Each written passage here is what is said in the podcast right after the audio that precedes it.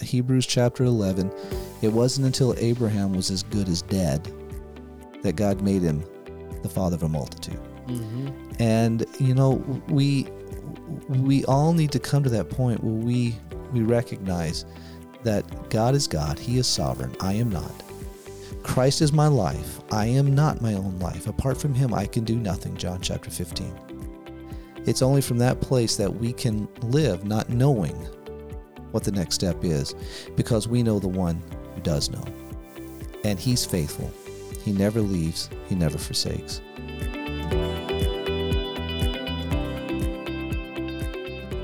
Welcome to this week's episode of the His Hill Podcast. My name is Kelly Darty, and I'm your host. I want to thank those that have been writing and uh, for the local listeners who uh, stopped me just to, to to, to say how the podcast is being used in your life. Uh, you know, we're, we're getting those emails, we're getting the encouragement, and uh, just want to thank you for taking the time to do that.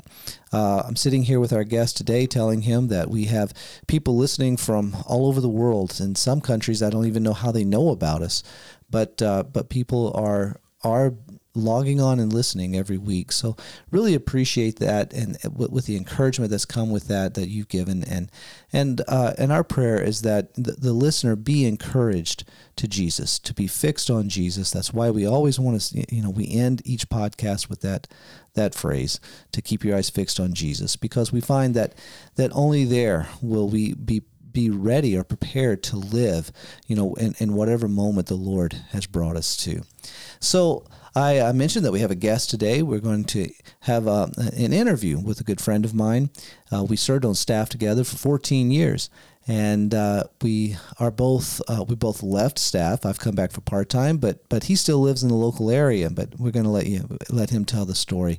Anyway, for those who are uh, listeners who are alumni, you're gonna most of you will will know who this is. His name is Brian Stamness.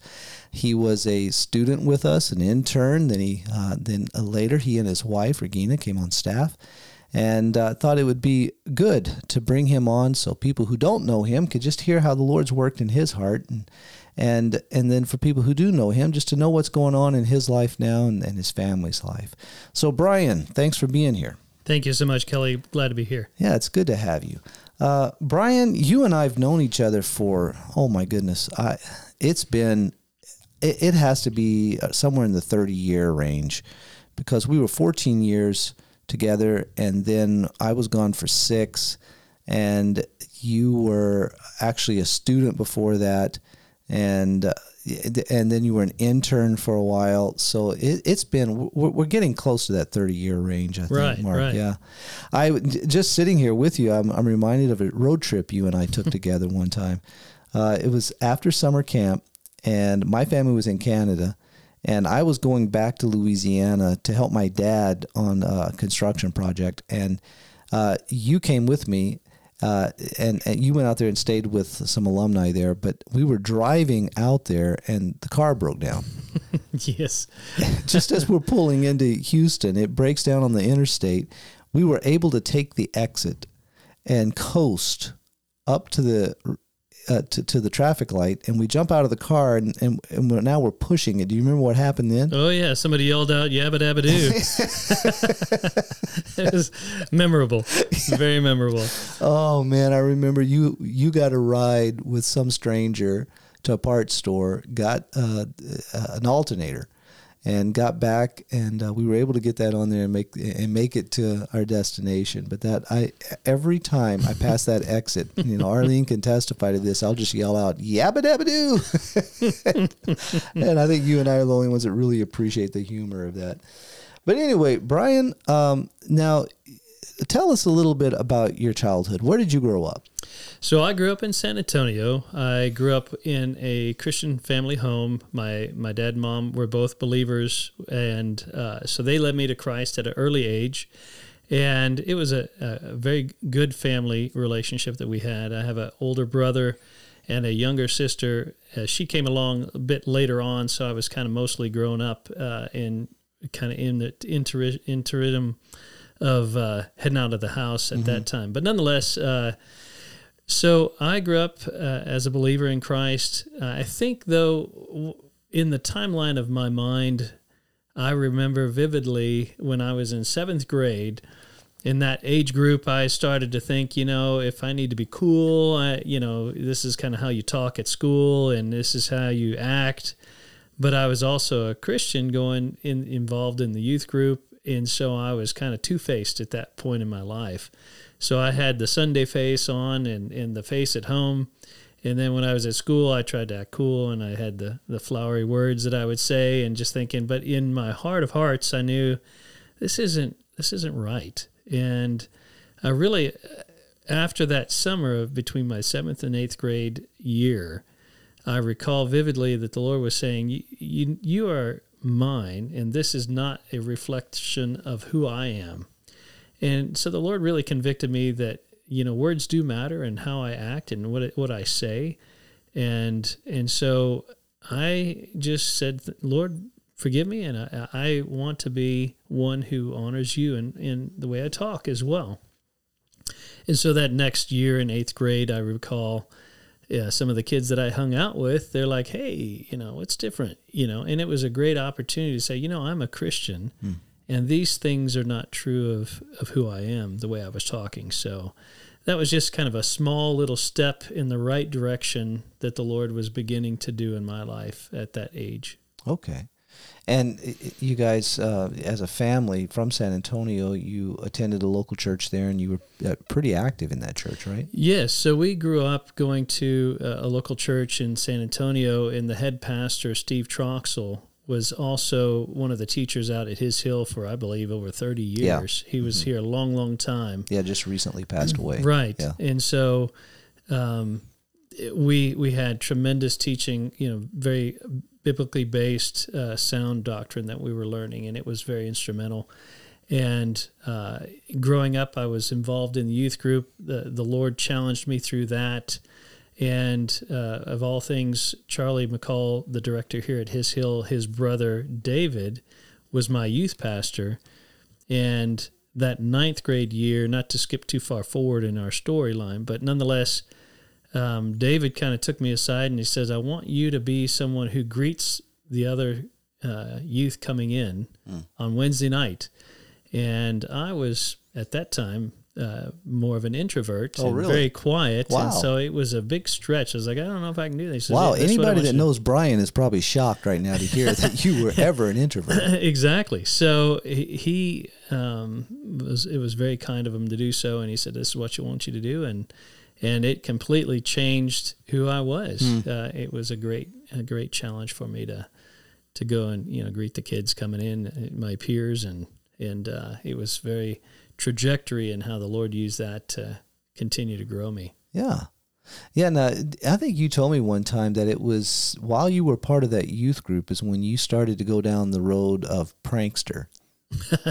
oh yes, uh, yeah. There was uh, there were many a good pranks, and uh, we won't get into all the details, but if you ever need to have some good prank ideas, uh, look me up. I'll give you some pointers. yeah, Brian Brian has some hilarious stories of things that he, he's pulled, and and at when the years that I was the principal here at His Hill, Brian was was one of the one of the people on staff I had to kind of rein in because every year the students somehow would find out that Brian knows these has these great ideas and he would always tell them things.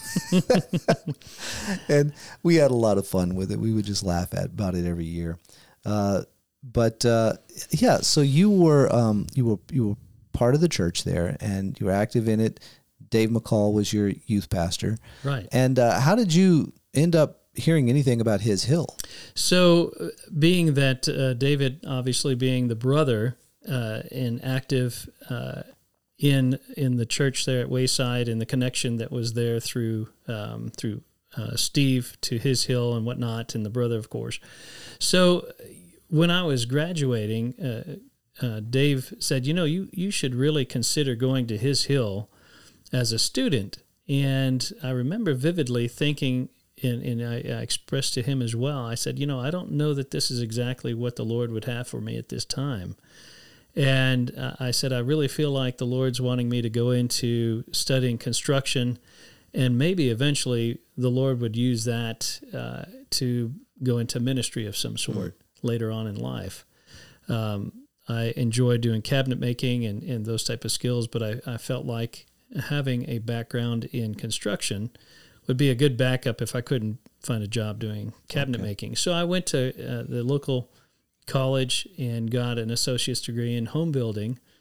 And so the Lord just had his perfect timing, and it wasn't right when I graduated. Now, that's normally when students come to His Hill, and it's it's a great gap year time, but it, it's it doesn't mean that it has to be that way. Uh, the Lord's timing is always best, and and so I, I, really knew that that's what the Lord was saying is no at this time. I didn't know if I didn't think that there would be another time mm. until sometime a couple of years later, and and I can go into that story if you'd like as well. Sure. Yeah. Now you were. Go ahead and tell us that. But if I remember, you were kind of just at a crossroads, really not knowing what direction to go in. Is that right? Yeah, so you know, obviously graduating from high school, I knew the next step would be to to study uh, at a community college and learn construction and just see what the Lord would do. I didn't have any direction um, at that point of where I was going to go, what I was going to do. It was very open ended, and so the Lord said, "Well, the next thing to do is is learn in in uh, construction, go to school." At that time I was working for a, a, company. We were installing home theater systems. I was it was for a gentleman that, that was at the, the church that we were attending there at Wayside. So I worked with him for three years, um, installing home theater systems, but studying to do construction work. And I really enjoyed the home theaters. It was it was a it was a fun job. Got to play with what I called the toys of, of very expensive home theater systems, and, right. and at the you know, technology has changed so much since since then. But nonetheless, it was high tech and it was a lot of fun. And yeah. and uh, but the you know the Lord is he he doesn't let us get comfortable and static sometimes in things. And so His way of moving me on to the next thing was um, that I, I, like to say that. Uh, my boss was robbing from Peter to pay Paul, mm and I wasn't either either of those guys' names. So my my check would bounce higher than I could jump each each every other week, and so I, I and I didn't confront him about it. I just said, well, okay, I was still um, going to school at night and working full time during the day, and so I thought, well, you know, as long as the next paycheck clears, then I'll just keep doing this. But that went on for at least two months, and mm. I thought, you know, it's this isn't going to be a good pattern to continue in. And so um, I, I, like to think of it as somewhat prophetic, even though it was it, I didn't know it at the time. But I, I told my former boss then, I said, you know, I, I really appreciate the job that you've given me, but I really feel like the Lord's moving me on to the construction that I'm learning for some, possibly going into missions in some sort of way. and so I need to, to go ahead and this is my two week notice. I need to quit that's I believe the only job I ever quit. Um, well, I take it back. I did move on from uh, my first job was staining furniture, working with chemicals, and I realized I didn't want to do that for the rest of my life either. Okay. So um, he was very good about it, and, and I didn't have to go into any details of, of the underlying um, way, you know, reason why I was leaving. But I was pretty upset about it personally. I, I, I thought, you know, this isn't the way it should be and I was quite upset about it. Uh, so much so that I got a ticket that day because oh, no. I was speeding. Uh, I was like, well, the Lord says, I, you know, He's like, that's not good. You don't need to to react in the flesh. So, so, uh, well, but that was the way the Lord moved me on, and so I was still living at home with my folks. I was still going to school, and and I was out working on my vehicle in the in the parking lot there, uh, or right in front of the house. And uh, the neighbor up the road came to me and, and he said, Hey, Brian, I, I've noticed that you've been parked out in front of your parents' house. What are you doing these days? And I said, Well, I'm kind of in between jobs. And so he said, Well, would would you like to work for me? And I said, Sure. What do you do? and so I was, I, I was literally like, I will take any job I can.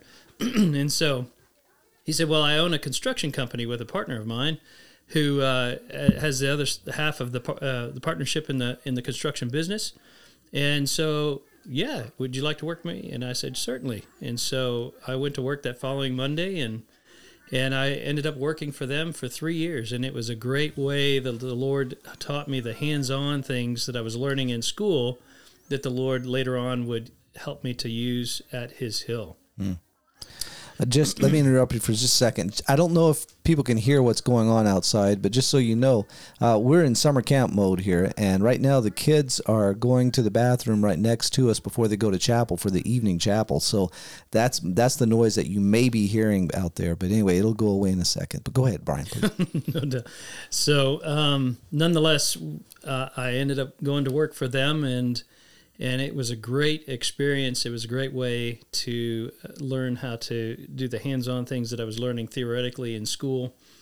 Uh, they were not believers, and so it was also a great opportunity to be a witness for the Lord hmm. in the construction atmosphere. And and you can imagine, you've heard stories. It, it gets kind of rough with some of the things that those guys talk and say, and so I felt like at times I was like a um, like the conscience to these men because they would start to to tell a joke or something that was not good, and then they would stop and they go, "Oh, wait a second, you know, no, we'll, we'll, we don't need to say that." You know? so I was right. like, "Yeah, that's good. I'm, I'm glad you don't want to because I don't want to. I don't want to hear I don't want to hear it." and so, but it was a great way to just uh, be a witness for the Lord. And, and they would also specifically say, Brian, I, I want you to go to this job because you're going to go into somebody's home and nobody's going to be there. And I don't necessarily trust these other guys. I don't want to get a phone call that somebody stole something. I said, well, thank you. I, yeah. I'd be glad to, to do that. and so I, I was working for them and, and really just felt like, yeah, this is what the Lord has for me. And, I was uh, finishing up school at that time, and and just continuing construction. I would begin my day usually around six in the morning, and and uh, finish up school around ten at night, and that was my schedule for a while. Wow. Okay, and so you did that for three years. uh, what what brought you to the end of that? And- yeah, so during that time, I was still involved at Wayside Chapel. I was then uh, kind of a, a, youth leader of some sort, not not in any uh, paid capacity, but just helping out in the youth group. Still had a, had a, passion for that and and being involved in, in youth missions and uh, often would go down on the Mexico mission trips that we would take with the church um, with the youth. and so I was uh, hearing about his hill, you know, occasionally that way, but but really st- uh, still again not really not knowing much about it and not really thinking about it and and so I remember very vividly the occasion that happened that the Lord said, you know, he he's it was almost kind of like the Paul moment, you know, the shining light type deal on the mm. road to, you know, yeah. it wasn't like that is specifically, but it was in my heart. I was working in a very elderly uh, person's home, working on on fixing some sheetrock in the ceiling, and the Lord spoke to me in my heart and said, You should go to his hill. And I'm thinking, Where in the world did that come from? Because uh, it wasn't on my radar. Hmm. I was not thinking about his hill. I was not praying about his hill. But the Lord said, You need to go to his hill. And I'm thinking, My goodness, what is that? So I, of course, contacted Dave McCall. Again, he was still the youth pastor. and, uh, I said, David, is, is your brother still the director out there? And he said, yes. And so I called up Charlie. And I said, I, you know, can I meet with you to, to hear a little bit more about his hill? And he said, uh, certainly. So the Lord worked it out even before making the phone call that I was going to need to be in San Antonio on the Tuesday that Charlie McCall had a had a dentist appointment. So I um asked for an extended lunch from my, my boss, and he said, sure, no problem. And I met with Charlie, and I said, I'd like to hear more about what you have there at the Bible school. What's that about? And uh, I told him what I did for work, and he said he very graciously said, "Well, what we can do is you can come to school and you can work for 17 hours a week, and we'll help you to get here." And that was very very kind of him because I didn't have uh, money to set aside enough to just come free and clear it for tuition. And so, uh, you know, it was a growing experience. For me, it was like a vacation because it was just working 17 hours a week instead of 40 plus. But it was a great ministry to, to be plugged into and, and working. Um, and I was a, a, bit older at that time, so I would, uh, you know, still be working with uh, the students during workday, but I was off to be on a project by myself or with the, the construction guy that was here at the time just working on some of the buildings, doing what I was doing. So uh, it was a great, a great way that the Lord brought me to His Hill as a student, and it was also a great way to to grow in my walk with the Lord. I I knew that I knew the Lord Christ and uh, as, as, my Savior and Lord, and and I was walking with Him, but it was just a, a really um, for the first time, just a, a purposeful diving into God's Word like mm. I'd never known and learned before. And so it was a great growing experience. And even just something as simple, I remember vividly, um, we were the typical household family. We would watch TV at night. Everybody just sit in the living room and watch TV. and somebody could literally get up and walk out and go out the door, and you wouldn't even know they left. Oh, wow. Because we were just watching TV. And so I purposed that when I was finished with His Hill, that I would not watch TV with my parents ever again. That I would take the time to just talk with them and not be distracted. Mm. And so I still don't watch TV over at their house whenever huh. we go to visit. Huh. so that was something that was very, you know, simplistic but very vivid in my mind. Yeah. Yeah, that's how the Lord brought me to His hill. What year was that that you, you that came? was in '95. Okay, so in '95 you came to be a student and you did 17 hours of work on top of that. Right. So you did the five hours of class a day, 17 hours of work. Excuse me.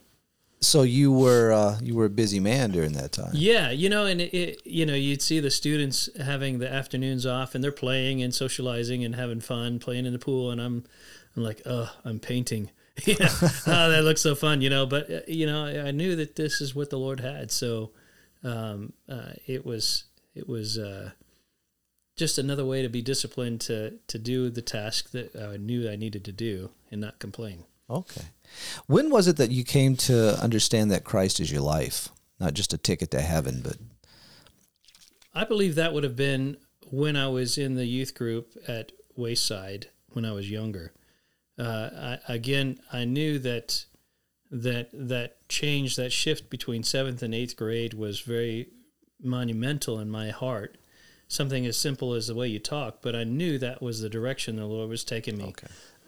So He was saying, "You're mine, and so you need to walk with me." And so that was a changing point. So would you say your time, the the year as a student here, was affirming to that? Oh, absolutely.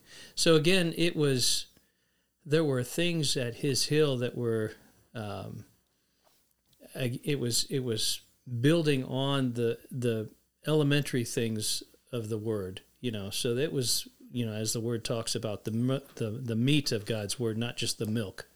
And so it was through learning the different things at his hill that I really realized that there's it's more than just going to church and you know on Sunday and saying you're a Christian. There was the actual walking with him, um, talking with him in prayer, and and having him be the one who everything that I did, I wanted to be a reflection of him. And so, and, I, and I'm uh, obviously not perfect. There were many times where that wasn't the case, but God in His goodness would bring me back to Himself, and He uh, continues to do so. Okay. So you uh, again, you did your year of Bible school, and uh, then you, um, then you we were you were an intern after that, weren't you? So yeah. So what happened was uh, I stayed on. Uh, excuse me. I was uh, working. Uh, finished up my school. Excuse me. as my school year, and then I volunteered to stay on as an in, uh, as a, a, counselor for two weeks. Not a very long time. I went through the, the training for two weeks, and then I stayed on for uh, summer camp with the scholarship kids that would come for two weeks. Okay. And then after that, I had obligations with Wayside, taking the youth down to Mexico for the Mexico mission trips, Okay. and then I had some other plans that that took me through another couple of weeks into that was going on through the summer. And uh, while I was away on one of these trips, I thought, you know what, this is this is just kind of taking time that I don't need to necessarily spend doing what I'm doing. Um, I should see if His Hill needs my help again. Because I, I, I, I had missed that atmosphere of serving and, and being around the, the, the people that were here. And, and so I, I uh, asked to come back and see if there was one, you know, the last week of summer camp to help out any way I could. And they said, sure, come on back. And uh, that was the time, I don't know if you recall, we were actually working on the tower, changing some of the uh, elements of the tower. We shifted a wall backwards. yeah. We, we created a triangle part up there and a Yeah. different climbing walls. Yeah, we changed the whole face of the climbing the wall. whole- Yeah. Back when you and I were more fit, Yeah. we could actually do that. and so that was a great time back. And I remember when I was working on that, uh, you Kelly said, "You know, Brian, you should you should think about coming back as an intern." And I said, "Well, that's something I, you know, I'll pray about it." And you know, that's the the, the easy knee jerk Christian thing to say. Well, I'll pray about it, but but I was like, no, I, I will pray about it and, and see and and so I was thinking on it and praying on it and and then a day or two later, Charlie came up and said, "Brian, you should think about staying on as an intern." I'm thinking, well, we got two people here really want me to think about being an intern, so I'll pray about it. And and I, what I always encourage uh, everyone to do is. Uh, not only did I pray about it, but I, I confronted, you know, confirmed with my parents. What do you think? You know, they got their godly advice and and then some other mentors in my life. And I said, "What do you think?" And they, everybody was just affirming, like, uh, there's really no reason why you shouldn't say yes to this. And so I contacted that former boss, the one that was in construction. I said, uh, "I'm actually going to stay on, a, you know, as an intern." After, well, I, I should say I went back to Charlie and said, "Yes, I'd like to do that." And he said, "Great." and so I went to my former boss, uh, I'm a boss at the time, and, and said, I'm going to be gone another year. And he said, No problem. We'll uh, we'll have a job waiting for you when Wow. you get done. He said, No problem. And so I came and, and stayed as an intern. And so again, it was it was like a vacation because I was still working, but they had classes integrated in that was still uh, stretching times and times of learning we had a great group of core group of uh, interns that, that I grew with and had great times with. Lots of stories with that. I had a my roommate was from Costa Rica, and uh, uh, a quick story about that. So Lawrence and uh, Lawrence, if you hear this podcast, I hope you don't mind me saying your first name. But anyways, Lawrence from Costa Rica, the land of love. Uh, he met his now wife here as well, and Kelly is her name. And uh, Lawrence says to me, brother, he because he's Hispanic in his talk, you know, even though he's from Costa Rica. Anyways, he said, brother, I think I'm in love with Kelly. And uh, look what I have. And he pulls out a wedding ring, and he's not even dating her for a week. and I said, Kelly, uh, excuse me, I said, uh, Lawrence, uh, put that in your sock drawer in the far back, and don't bring that out for a long time. Trust me on this. Don't do it. he didn't listen. he proposed to her, I think, after the first week they were dating, and she said yes. And then she told Daddy, and Daddy said, uh, Charlie, put her on a plane today. and he's like, Whoa, what's going on? So, anyways, they got it worked out.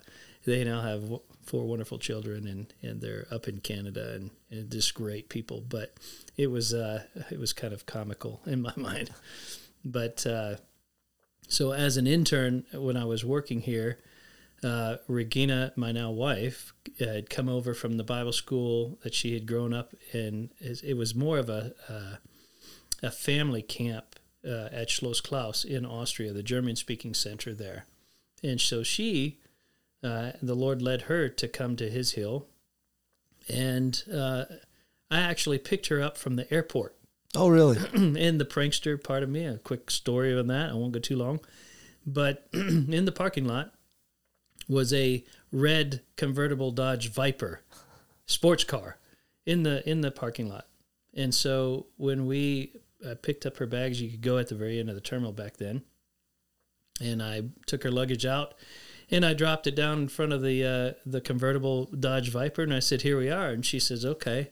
I was like, "Nothing." Like, I said, "No, I'm just kidding. It's this blue bomb over here, you know." So I threw it in the little Ford something, and we waited for another uh, student to come. She was from Canada. and so I thought, well, I failed on one. I'll try on the second one. So I, I did the same thing to her plopped it down, and she flipped out and thought this is the best thing. No way, You've got to be kidding me! This is going to be great. Put it right. In, no, no, I'm just kidding. It's this blue car over here. So well, one out of two. But, anyways, uh, so that's my first encounter with Regina, and uh, but the, the, sparks weren't flying then. I was just doing my job. Uh-huh. Uh, that came later.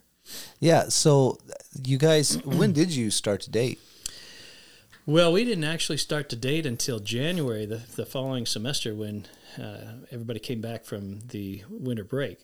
so we started noticing each other, and and uh, um, I won't go into all the detail, but one of my funny stories I like to say is I I had a, a nice camera, and so I acted like I was going to take pictures of butterflies and who knows what, so I could wander my way down to where she was at the river, and we could talk and so I used the camera as a as my excuse for happening to show up at the same place. Good job. yeah, you know, and so, um, so at one of the conversations we had, Regina said to me at that time, I remember it vividly.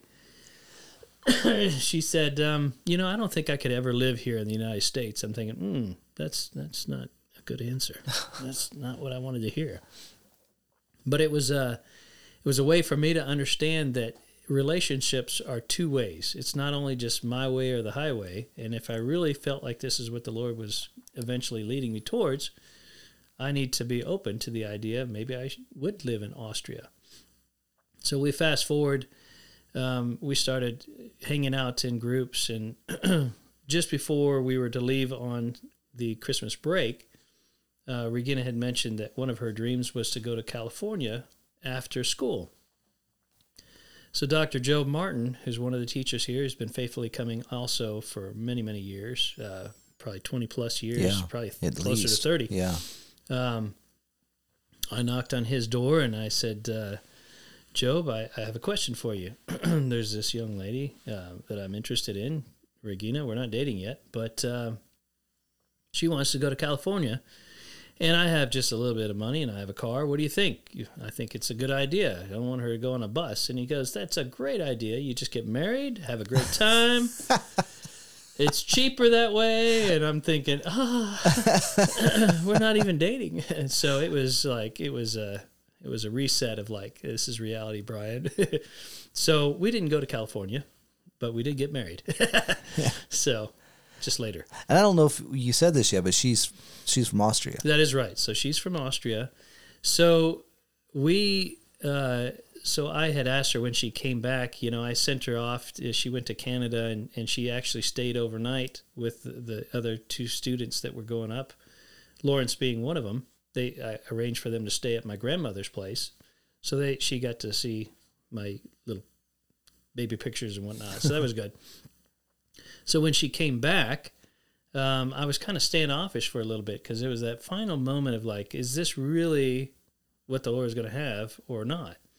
And so she was a bit confused because I was just kind of being a bit elusive. that didn't last long. And so uh, we went on a on a trip, for a hiking trip out to his, uh, excuse me, out to Enchanted Rock in Fredericksburg. And uh, on the way home, uh, we're coming back up to his hill, and she said, "So is that a date?" And I said, "Yep." And she said, "Okay," and we've been dating ever since. That's so, awesome. Yeah. And you guys got married. Uh, now you lived in Austria for a little while. Yeah. So Regina finished up uh, her. You know, we both finished. Uh, me in intern and her as a student, and then she went back to Austria in June of '97.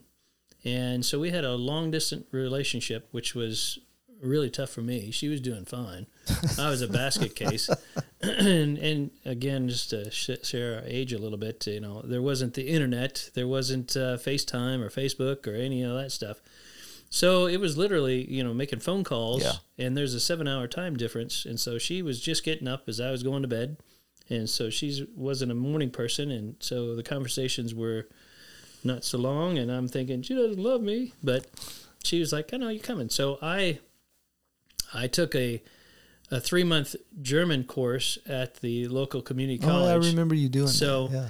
that I could at least you know converse with her folks a bit. And um, in December of '97, I flew over to Austria with a one way ticket, and I said, "Well, okay, Lord, you know we're going to get married sometime. I don't know when, don't know the timeline. This is."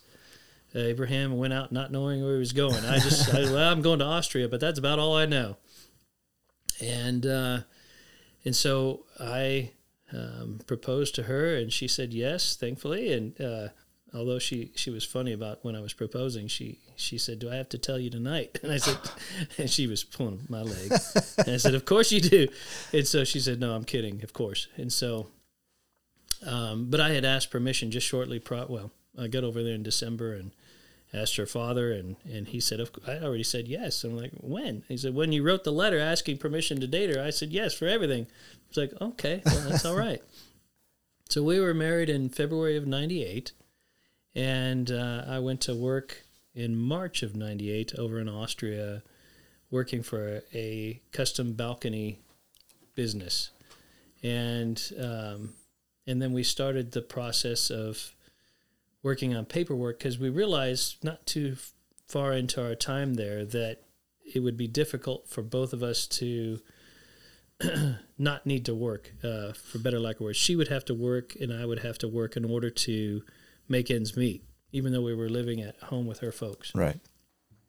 so the lord was working us back to his excuse me to to the united states back to san antonio so when we knew that was the case and we've gotten all the paperwork put together and the US government said you need to be back in the United States by September or your your um, visa is going to fail for her. So we we made our plans. I called up my former boss in construction. I said, um, I know I, I came and left twice. Uh, do you have that job still waiting for me? He said, Yes, I do. Wow. So we uh, we arrived on a Saturday. I we found an apartment on Sunday, and I went back to work on Monday. wow. and the Lord had me work there for another year. During that time, though, and even prior, we had been praying and asking and said, Lord, we really, really, really would love to come back to work at His Hill. And we even inquired with Charlie, and he said, You know, Brian, I, I'm sorry, there's just not a position here for you. And so we said, Okay. But we kept praying and asking and praying and, and pleading with the Lord, we really want to work at His Hill. And he kept saying no. And so we um, in March of '99. Uh, this timeline, it, I remember it vividly. So in March of '99, I, I finally said, "Okay, Lord, you've been telling me no all this time. I'm going to quit asking. I'm going to be thankful and content where you have me." And I went into my boss's office and I said, I just want to let you know I'm very thankful for being able to work here and just want to let you know I'm not looking around for other jobs. I'm, I really appreciate working for you. And he was kind of surprised. He's like, well, okay, good. Thank you. he didn't know what was going on in my heart. So we settled it. Okay, we're done asking in March. And so we uh, knew one of the, we were working at back at Wayside, uh, helping out with the two to three year old kids teaching Sunday school. and one of the, the little kids' grandparents owned a cabin on the property out at his hill here. So we inquired and said, Is there any way we could just get out of the city and uh, stay at the cabin? And he said, Sure. so we, this is in May. We come up to and we swing through the gate at his hill just to see who we might see and say hello. And and Charlie is coming out of the chapel, walking down the, the sidewalk. And he says, Oh, Brian, Regina, it's so good to see you. We were just talking about you guys and wanted to know if you wanted to come on staff. but I got to go. So, I mean, we were in shock. We had no idea what to do. So, of course, now I'm confused. Uh, the Lord said no all this time. Now He's saying, here's an opportunity. So, we did the same thing we've always done. We conversed with you know godly people that we knew and, and everybody was affirming yes this is a good thing And so I went back into my boss's office in May and I said, you know, I remember when I said I'm not looking for other jobs? Well, actually, the Bible school that I went to, uh, they've asked me to come on staff, and I believe this is what the Lord has. And he said, Well, Brian, he says, I, I'm not going to throw you a party then when you leave this time. And I said, I understand. I understand. and so then the partner uh, of the business came to me on the side and he says, Brian, um, what are they going to pay you? And I said, I don't know. I never asked. and he, not being a believer, he just couldn't wrap his mind around how can you say yes to something you don't even know what they're going to pay you. And I said, well, what I'm going to be doing is I'm going to be working at a place that we're investing in people's lives for eternity. And that's the reason why I'm saying yes. And that's mm. what we're doing. It's not about the money, and God's going to take care of us. Mm. he said, well, you know, Brian, um, I could probably talk to Kevin, the other partner, and we could bring you on as a partner in, oh, the, in the business. Wow! So we can have the, you know, you don't have to bring an investment; you just be a partner, and you, your pay raise will be substantially higher.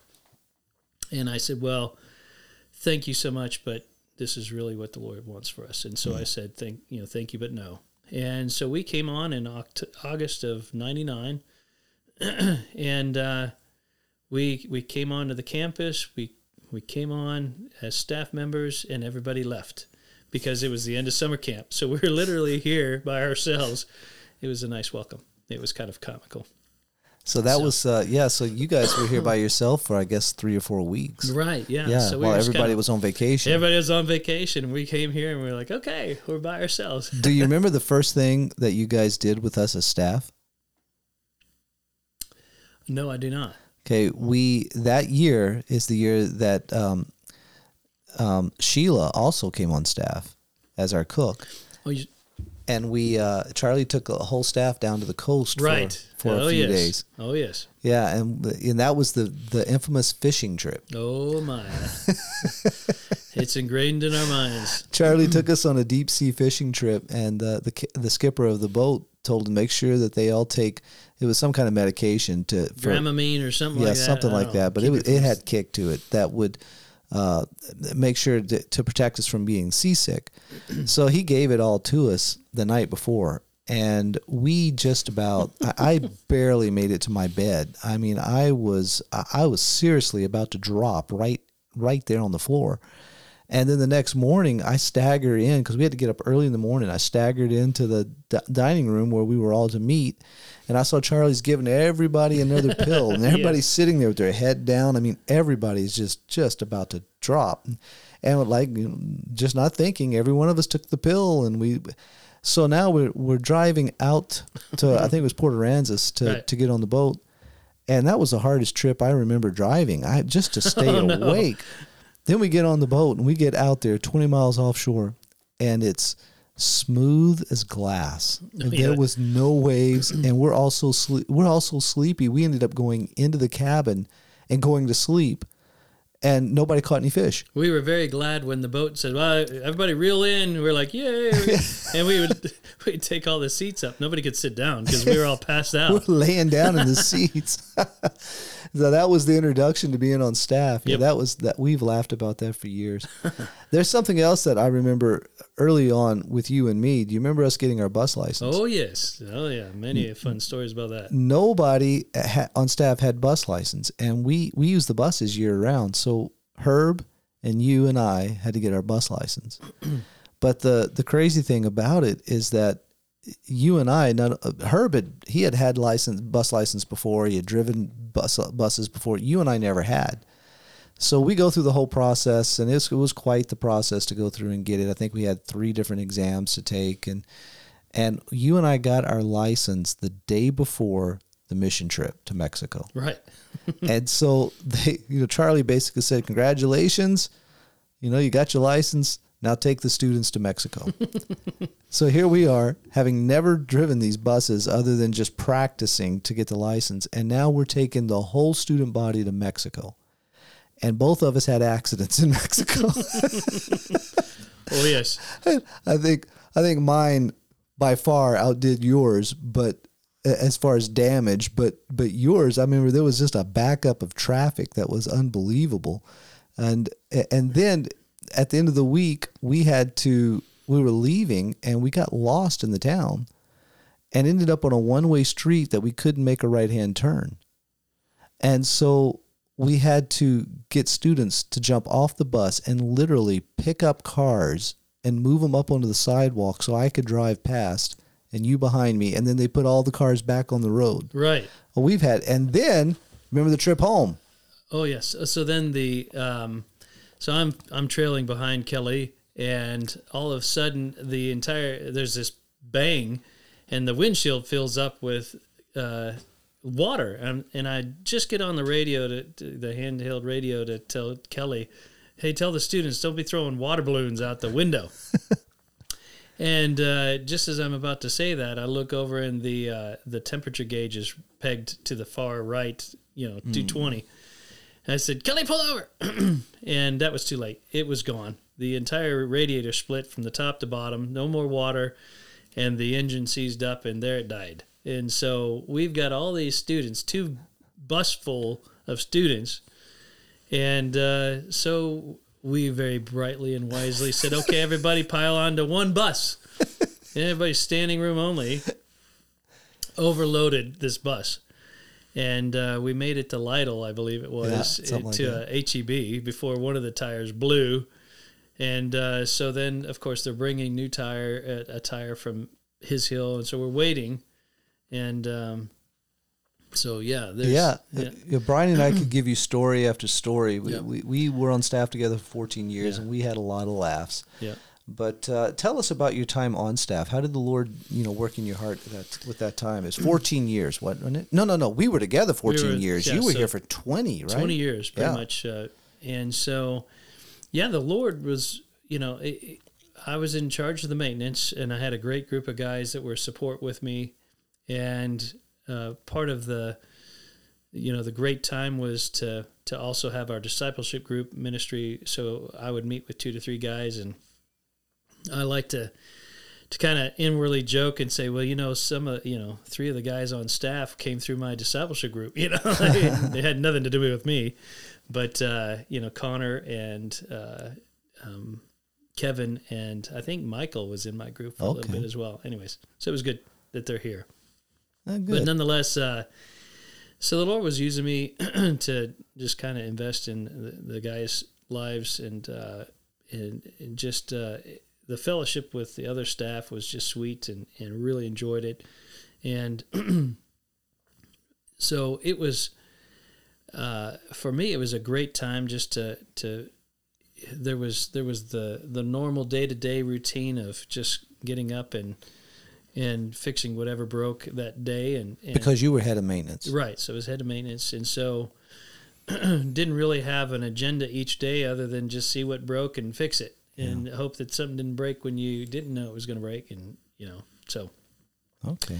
so, but uh, I really enjoyed uh, the times with my disciples group, especially just w- working with these guys and get to know them better, and and uh, having those Fridays where you could, and even during the week at times, but specifically on Fridays, of just really um, imparting any kind of wisdom that the Lord would give to me to give to them. Okay. And so you were here for 20 years, and uh, then the Lord moved you guys on from here. Yeah. So, uh, you know, it was probably about five years prior to when we left. I, I, I was getting older. I was thinking to myself when we first came on staff. Um, I think I was, uh, I think I was 27, and uh, something around there, 27, 28. and um, and so I, I, you know, there's, uh, I, I thought, well, we're going to die here. We're going to work here till we die yeah. uh, or to the Lord returns. And so, um, and the Lord uh, said, "Okay, you can think that way for right now. That's what that's fine." But probably about five years prior to us leaving, I could I started to sense that you know this isn't where the Lord has me forever. But I didn't know what the next step was, and um, it wasn't for anything that was here at His Hill or anything. It was more of which what the Lord was working in my heart and kind of thinking forward as well. Again, you know, uh, this is you know, 15 years later, so I'm I'm 15 years older, and and and I'm starting to think, you know, um, I'm starting to ache a little bit longer. I'm not as spry as I used to be. I still can do what I'm doing, but what happens when I'm 55? What happens when I'm 65? And I can't expect that His Hill would keep me on staff as head of maintenance doing maintenance work if I'm an old man, mm. for better lack of words. and so I was thinking, well, what would the Lord have next that would be, you know, for Regina and I to move into? And, and by this time, we have our, our had Anna and Joshua, our, our lovely kids, and um, and something that would be able to support them and because uh, the lord was amazing in our time here he always provided in ways that was just abundantly beyond what we could even imagine mm. and he still does to this day but um, and so uh, we just started praying about it, but we didn't know what was next. And so, uh, of all things, uh, the the boomerang came back of of Kelly and Arlene. Excuse me, Kelly and Arlene. Um, Lawrence and Kelly Fernandez came down, and uh, and and she is a realtor uh, up in Canada, and they came down to visit with their kids. Wanted to show them his hill, and so she mentioned what she did, and and um, so I thought in the back of my mind, I thought, you know what, that's that sounds like something that I could probably look into. I think I might be able to do that. and um, well, the Lord said the same thing to Regina. She was thinking about it as mm well. And so uh, we visited with Kelly and, and Lawrence, and, and they went on back to Canada. And and I, I said, you know, Regina, she she mentioned something about being a realtor. What do you think about that? She said, You know, I was thinking the same thing.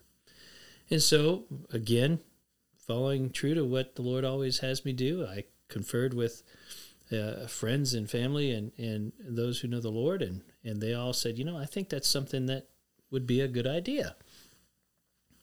And uh, I got the good, the bad, and the ugly of what that looks like, and uh, the tra- how that, uh, you know, financially, what you need to prepare for something like that. So I went to Charlie and I said, Charlie, I think the Lord's kind of leading me in this direction. What do you think?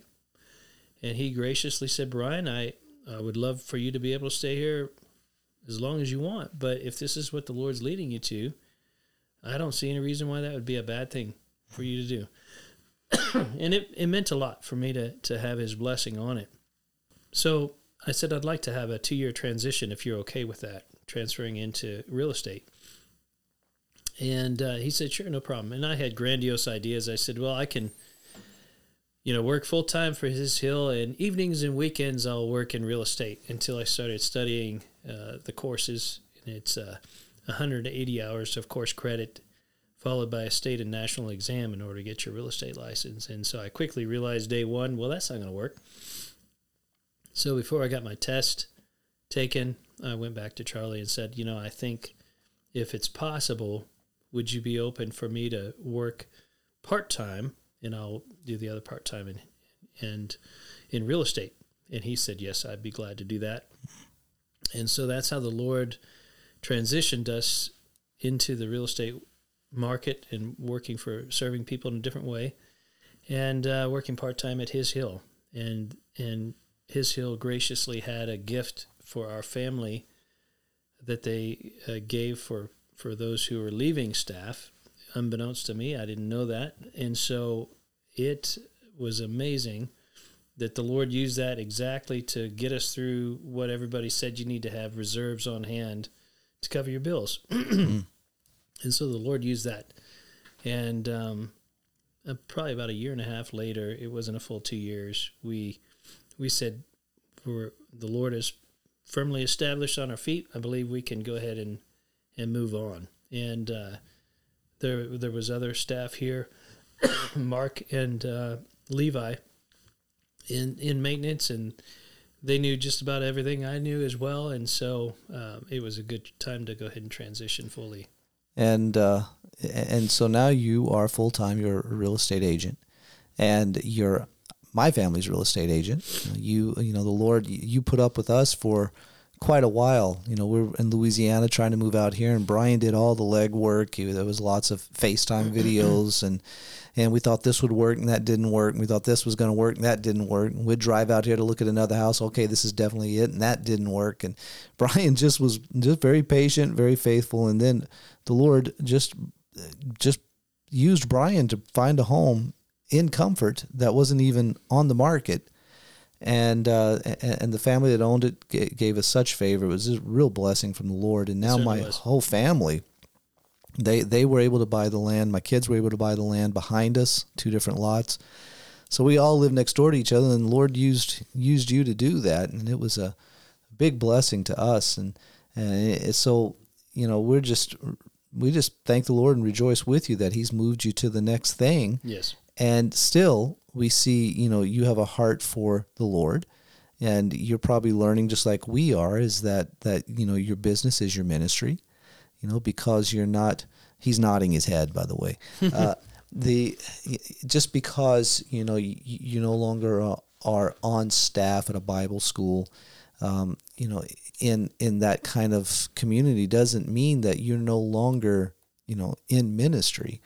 But there's uh, there's so much opportunity, you know, th- that we're finding in the business world to proclaim Christ, to demonstrate Christ, to encourage people in what is true that's found in Christ. And uh, you probably have had, you know, lots of opportunity, you know, working with people in real estate because I know that can be a very um, uh, what's the best word for it? You know, for for people that are buying, it can be a very um, anxious time. It can be a very stressful time. And uh, there, there's probably lots of opportunity for you to just minister to people, to take a breath and and, and, and just just rest. That's right. It, it, and that's exactly right, you know, because it gives great opportunity to say, you know, I just want to let you know I'm praying about this with you and, and uh, uh, you know, the Lord's mm. got this. And, and just those little phrases that the Lord gives opportunity at times to, to interject Mm. Um, even if somebody, we haven't had that conversation if they know the Lord or not, but it, it's a great segue or opening. To, uh, I was just with a gentleman today, and uh, and I told him my past of being here at the Bible school, and it led one thing to another, and, and he said, I don't know. He says it seems kind of odd, but uh, I feel like you know uh, when I'm telling you these next things that I can trust you because you're you're you're a Christian. I said, yes, I am a Christian. I'm a believer in Christ. And he said, yeah, exactly. So, uh, and I've never met this man before until today. And so again, it's just another way of, of being, you know, salt and light yeah. in, in our world. Right. Yeah. And I, um, you know, just this whole conversation, I don't know if you caught this, if you were intending to do this, but there's really been, uh, there's been a theme through this. And, it, you know, we, we were texting each other. You were wanting to know, do I have any questions? And people ask me that all the time. I said, not really. You know, it's just, just going to be a conversation. And, yeah. uh, you know, just how you came to know the Lord and what the Lord's doing in your heart. And as you were telling your story, I noticed something that was being repeated. Uh, first of all, you never knew what the next step was. Yeah. But you, but you were trusting the Lord for the next step and and he he was making it possible and he was making it known as to what to do. And you know sometimes we have to you know we don't realize that until we look back right. and see oh the lord was doing this and doing this and doing this. And you know i it just you know it, that goes back to the theme of you know the, the the the his hill podcast to fix your eyes on jesus. Right. To be to be with him, to abide in Christ. You know, Jesus told us to seek first his kingdom. I know you need these things, he said. You know, that's my paraphrase. I know you need these things. The mm-hmm. Gentiles, you know, the non-believers, they they need these things and they eagerly seek after them. But you seek me. And you know, Brian, that's I think that's just a great encouragement to, to give our listeners to to be fixed, as we always say, be fixed on Jesus. Um, you don't know what tomorrow holds. It has enough worries of its own. Right. You know, Jesus says. But but to uh, to, to to to be with him, to ask him, you know, to trust him and to keep moving forward trusting him. Yeah. And you know, I look at your life and I say that's that's what you've done. You know, I've known you since you were a young man. And that's what you've done. You know, you keep moving forward. You keep seeking him And you know that's and, and we can look back on it and say thank you, Lord. Yes. Amen. And you have a wonderful family. Uh, you're for a short time. You have your two kids at home with you. Uh, one just got back from a couple of years at up at uh, Timberline, That's right. uh, or just over a year, and and now the other one's about to leave to go to Timberline. Is that correct? Well, he's he's shifted his plans, Okay. kind of like what I was. he said, "Well, you know, Dad, it it might be that I'm kind of be like you. I think I'm going to go in and study electrical trade, Okay. and then maybe the Lord later on would do that. Okay. So that's kind of where we're at with him. But it was at, at one point it was something on his radar. So those of you who know the Stamness family, you know Anna, you know Josh. Now you know what they're up to. And Regina is working uh, at a school. Plus, she's also licensed realtor, right? That's right. Yeah. That's right. And you guys uh, have a new home in uh, in Boerne. That's right. Is Boerne the mailing address? it is Boerne's the mailing address, but it's uh, in Bexar County. Okay. Yeah, so it's right on the edge of all these counties coming together. Yeah, and we were part of the part of the crowd that was helping you guys move into the place. It's a nice place, and we're really excited for you guys. And and uh, Brian, you and I have been uh, members at, at the same church now for my goodness, except for the six years we were gone. It was, uh, I remember it. Uh, basically, I came on staff, and, and then I went to church there, at, and uh, they said, "Okay, you need to be a deacon." And I said, "Okay," and that's pretty much. I've been it since uh, 1999 as well. All right. Yeah, so Brian and I get to see each other a lot uh, on weekends at the church, and then every once in a while we, we do something together. But, uh, you know, Brian, I, I appreciate your friendship. I appreciate uh, you, you being willing, uh, because this is only audio, nobody knows what, you know, what time it is, but this is seven o'clock in the evening. Brian was uh, working with a, with a client in Fredericksburg and uh, on his way home he stopped by to do this now you've probably heard i'm going to edit it as much as i can but you've probably heard a lot of coughing going on Sorry about that. brian's uh, you know i usually have water here don't have it this time and, and brian's been in pain over there we've uh, we've paused the recording a few times our, and, and and he's been taking mints and drinking what he can get but he got through it brian i appreciate you doing that you're a good friend and uh, we want to encourage people that have listened to this to, to just think about the story that Brian's given. That, you know, we don't always know the next step. We don't, and you know, aren't you aren't you glad you don't? Because uh, I remember going through the same thing one time, and uh, just not knowing what I should do. I was out of Bible college, and looking for my first position. Couldn't find anything. Called my former youth pastor up. We met in a Denny's and I, I just uh, I looked at him with frustration. Arlene was there with us, and I said, Dell, why won't God tell me what to do? I mean, we're sitting by a window. There's there's shrubs outside. I said, why won't He light this bush up and just tell me what to do? I'll do it. I want to know what you have. I'll do it. It's not like He hasn't done something like this before. and uh, and my youth former youth pastor Dale Morgan, he said, you know, Kelly, it's interesting that you say that because God could light that bush up. He could tell you what He wants you to do.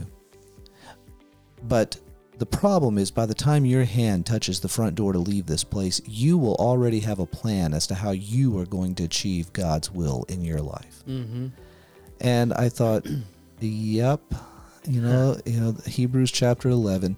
It wasn't until Abraham was as good as dead that God made him the father of a multitude Mm-hmm. and you know we we all need to come to that point where we we recognize that God is God he is sovereign I am not. Christ is my life I am not my own life. Apart from him I can do nothing John chapter 15 it's only from that place that we can live not knowing what the next step is because we know the one who does know. And he's faithful. He never leaves he never forsakes. So I thank you for the testimony. I thank you for sharing these truths, really, just in telling your story. Um, so thank you very much for being here, Brian. Thank you, Kelly. It's it's truly an honor that you asked me to do this and a blessing. So thank you so much. Thanks for tuning in to the His Hill podcast. You've been listening to our host, Kelly Doherty, and the Hill's previous maintenance manager, Brian Stamness. We hope you appreciate hearing from him today. We have filled up for the upcoming Bible school year, and summer camp is pretty full as well. Please keep us in your prayers as we lead this summer and prepare for another year of Bible school in the fall. And if you'd like to pray for rain to hit the Lone Star State, that would be wonderful too. Remember to keep your eyes fixed on Christ alumni. He is our firm foundation, and with him we can stand secure. Again, thank y'all so much for tuning in with us this week to another episode of the His Hill podcast. I'm Lizzie, and we'll see you next week.